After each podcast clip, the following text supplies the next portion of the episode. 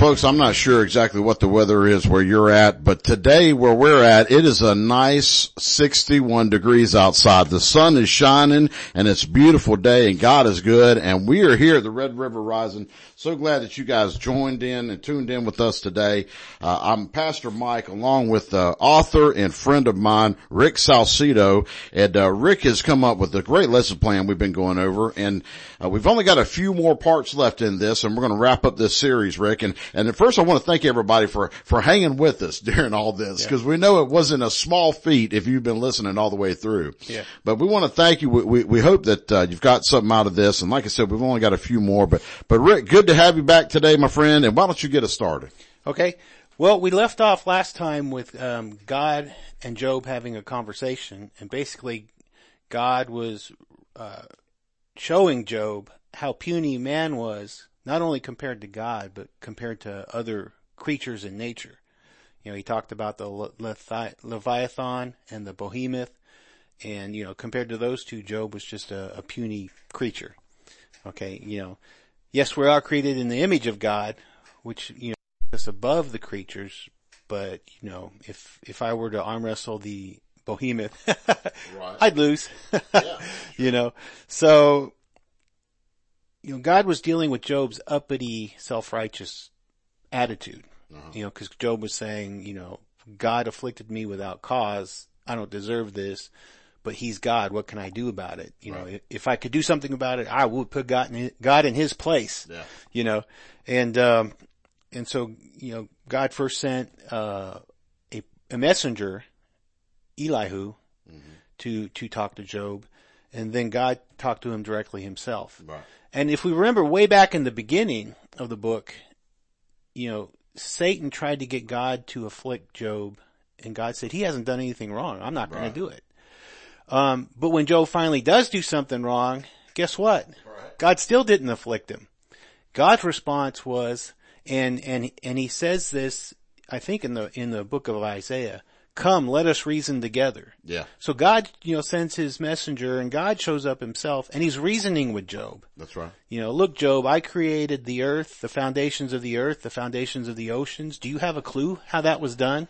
Right. So he shows Job, you know, how puny in all creation that Job is. Yeah. You know, kind of puts it in the right perspective. You know, comparing him to God and comparing him to other creatures. And, and, and so then we get into Job's response to all this. Yeah. And we're going to start off in Job uh, 42, 3, and it reads, Therefore I have uttered, this is Job speaking, so Job's responding to God, and he says, Therefore I have uttered what I did not understand, things too wonderful for me, which I did not know. So here Job is confessing. Right. I misspoke. I said things about God that weren't true. And I simply just didn't understand basically he was saying, I don't know what I, I didn't know what I was talking about. Yeah. And how many of us have, have run our mouths when we really didn't know what we were talking about? More yeah. than once. so, um, so here Job is confessing that he misspoke about God. Um, so he's confessing, and that's important. That's one of the steps to, to forgiveness is confessing your sin. That's right. Um, now there's a verse I want to caution people about who you confess your sin to. You know, all your sins you should confess to God. Right. You know, you and God. Everybody should have a special relationship with God. There are things that only a person should tell God. Now, now you're talking. And nobody That's right. else. That's right. All right. Because, um, people you might think are your friends, you confide in them and they'll use it against you. Well, they're human too. Right. Exactly. You know. They change their uh, view on you or opinion of you too. Right. Yeah. Yeah. Um, but God is, you know, God is always loyal. He is forever loyal and you can trust God. Um, and I say that because there's a verse that says confess your sins to one another. Right. And, and I don't want people to, you know, suffer grief because they went to a fellow churchgoer and confessed all their sins. Right. Next thing you know, they didn't realize this guy struggles with gossip. right, right, right. So now everybody knows, you know. Yeah or or some you know that person uses it against them yeah. down the road. Yeah. You know, I think what that verse was saying is, you know, if if I sinned against you, Mike, That's right. I should come to you and confess. and confess it and ask for your forgiveness. I would agree with that. So that's where I think that verse, you know, comes into play. Yeah. But I don't think it's a blanket, you know, confess your sins and every terrible thing you've done to people because, you know, one thing they'll, they may not, you know, not only will they, could they use it against you, but they might not forgive you. Well, let me ask you something. Yeah. What would be the premise to doing that? Well, Yeah. I mean, really, truly, right? Because God knows you, you, you confess to God, you talk to God about it. But Yeah. if you told somebody everything that had nothing to do with them Mm-hmm. whatsoever, what would be the biblical application of benefit from it? Yeah. None whatsoever. None other than some kind of phony humility That's right. or ill-advised trust Yeah. in, you know, your, Well, your fellow have, person. You know, the Bible tells us not to forsake the assembling together, and, and the reason being is because we're supposed to also get to know each other. Yeah. You know, um, and so I should know by relationship build with you, Rick. Not Yeah. not because you tell me, but I should know your strengths and weaknesses because we're brothers in Christ. Yeah. And as we're developing a relationship, I may know Rick. Uh, Rick's got a, a, a problem with um, drinking too much water. okay. Right. Yeah. Rick doesn't have many problems. So so anyway. So Well, that's not well, true. let me put this that I'm that I'm. Well, Yeah. you know what I mean. So I know what you so mean, yeah. therefore, I shouldn't be you know tempting Rick by putting out a gallon of water every day Right. for him, right? But but not because Rick comes to me and says, "I want you to know I splurged on water yesterday and I drank five gallons." Of, Yeah. You know, I mean that's not how it should be. So Yeah. when it, I agree with you, when it talks about confessing your sins, it's really about your trespass against them. Right. I, I agree with that. Yeah. Now, there are those occasions where you have a trusted mentor, where you can confide in them. But, you know, those are few and far between. Well, Those aren't just your average, uh, fellow churchgoers. And I would recommend you read a book called God's Armor Bearer. And that book really goes into depth about, um, about a mentor and what that's really like to, to when you find somebody like that, to, that it's a mutual relationship. And you notice again, it's a relationship. Yeah. It's not an encounter. It's not a meeting. It's not a contractual agreement. It's a, it's something that's built over time to where you have that trust in them and that, uh, they also hold you accountable, not hold you to the fire.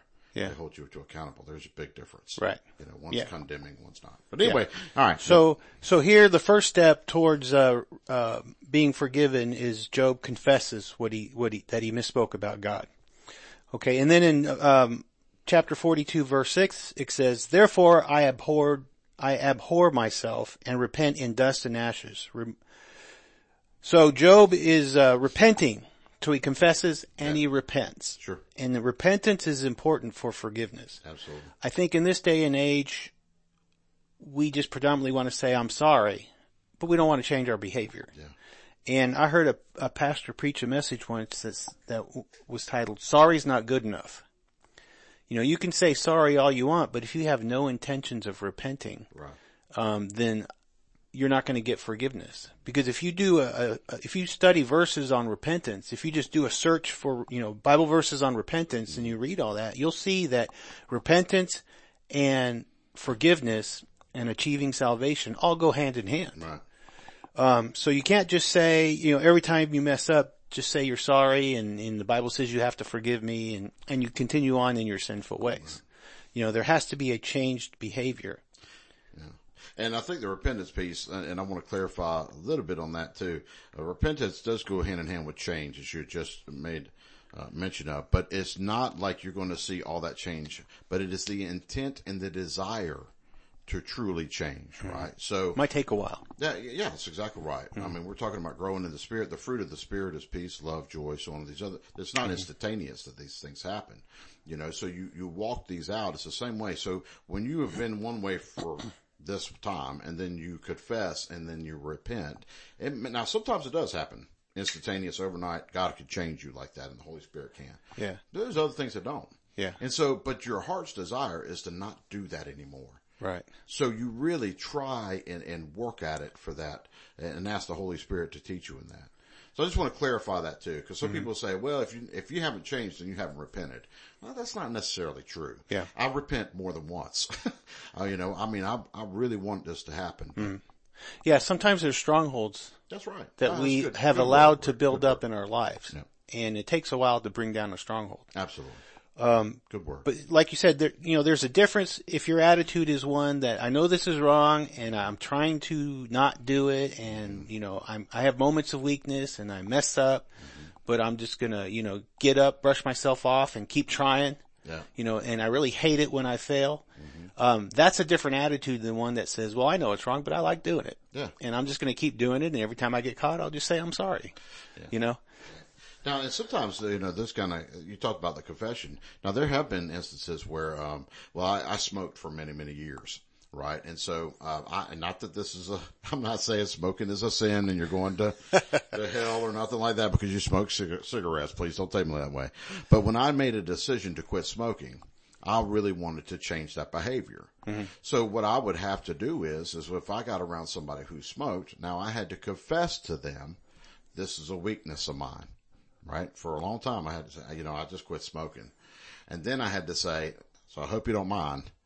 I can't be around you when you smoke, you know, or, or something. So mm-hmm. there was a proper time when I confessed my weakness hmm. to that individual and then let them know now my repentant piece is I'm not going to sit here and light up a cigarette with you. So I'm going to withdraw from the situation. So there are circumstances like that where a confession is good to have, mm-hmm. you know, in, in a line of repentance. too. Mm-hmm. Yeah. So, um, so we see here a pattern of confession and then repentance because if, if all you ever do is say you're sorry, but you don't really change your behavior, Yeah. you know, if you think no matter what I do, I'm saved, then Yeah. it kind of cheapens what Jesus did at Calvary. Yeah, you're right. It, it takes that opportunity to be washed of the guilt of your sins, um, and it turns it into a license to live a sinful lifestyle, which isn't what God did. That's not the new covenant. That's right. And Paul talks about that extensively too. Yeah. Yeah. Yeah. So Job here, he confesses and he repents.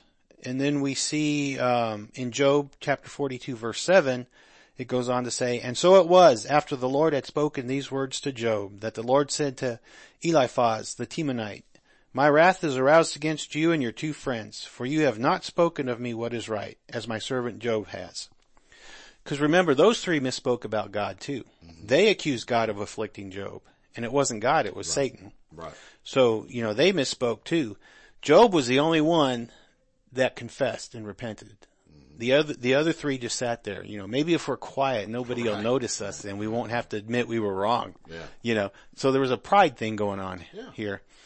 Um, but you know, you can't, you can't fool God. God knows everything. And so he spoke out to those three. He said, I'm angry at you guys because, you know, you sin too and you, and you haven't confessed it. Okay. Um, so then he goes, God goes on to say in verse 8, Now therefore take for yourselves seven bulls and seven rams. Go to my servant Job and offer up for yourselves a burnt offering. And my servant Job shall pray for you. For I will accept him, lest I deal with you according to your folly, because you have not spoken of me what is right, as my servant Job has. Okay, so Job admitted, you know, I was wrong about God. Right. So everything I said about God, you know, is not true. Well, those three didn't. Yeah. And so God was angry at them. So because they didn't confess and repent, they had to do an animal sacrifice mm-hmm. to pay for that sin. Because, you know, there's always negative consequences for sin. Right. And the Bible says the wages of sin is death. Death. That's right. So unless the, the wrath of God would kill them, they had to sacrifice an animal in their place. Yeah. You know, you know, because they weren't wise like Job. They weren't humble like Job. You know, I'd rather go the, the confess to God and repent route Right. than have to kill an animal, you know, for something I did wrong. Um, but, but these three didn't. So they had to do an animal sacrifice. And notice here that it was only a moment after Job confessed and repented that God used him as a priest to intercede on behalf of his friends. You know, sacrifice these animals and my servant Job will pray for you. So that's how instantaneous God's forgiveness is. Absolutely. You know, it, it wasn't, okay, Job, you're, you're off to a good start. I'm going to put you on 60 day probation. And if you don't misspeak about me again, then I'll forgive you. Yeah. You know, you know, God knew Job's confession and repentance was sincere Yeah. and, and he did, and he forgave him right then and there. And right then and there, he, he was restored to right standing Yes, in the indeed. eyes of God Good God. to where God used him as a priest to intercede on behalf of his friends. And in, in 1 John, uh, verses 1 through, or chapter 1 verse 9, it says, if we confess our sins, he is faithful and just to forgive us our sins and to cleanse us from all unrighteousness. Yes, indeed. And we see this played out in that, in that scene there in Job. Yeah. That's exactly right. Yeah. And, um, so the, the scenario goes on and, and it continues and, and there's a lot more that we can glean from it. But if you want to find that out, you're going to have to check in with us next time because that's all we got for today. So until we see you next time, prepare your heart for the coming revival. Amen.